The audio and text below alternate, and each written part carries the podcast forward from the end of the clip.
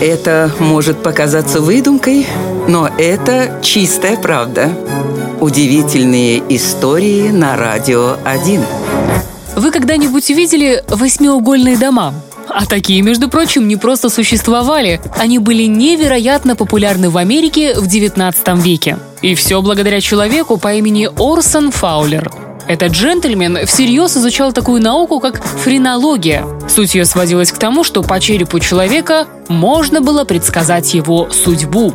Именно из френологии он взял идею круглого дома, ну, якобы в нем было больше внутреннего пространства и света. Правда, построить круглое жилище с технической точки зрения было затруднительно, поэтому Фаулер решил, что его дома будут восьмиугольными. Эта идея, высказанная на публичных лекциях и в книгах, обрела множество поклонников.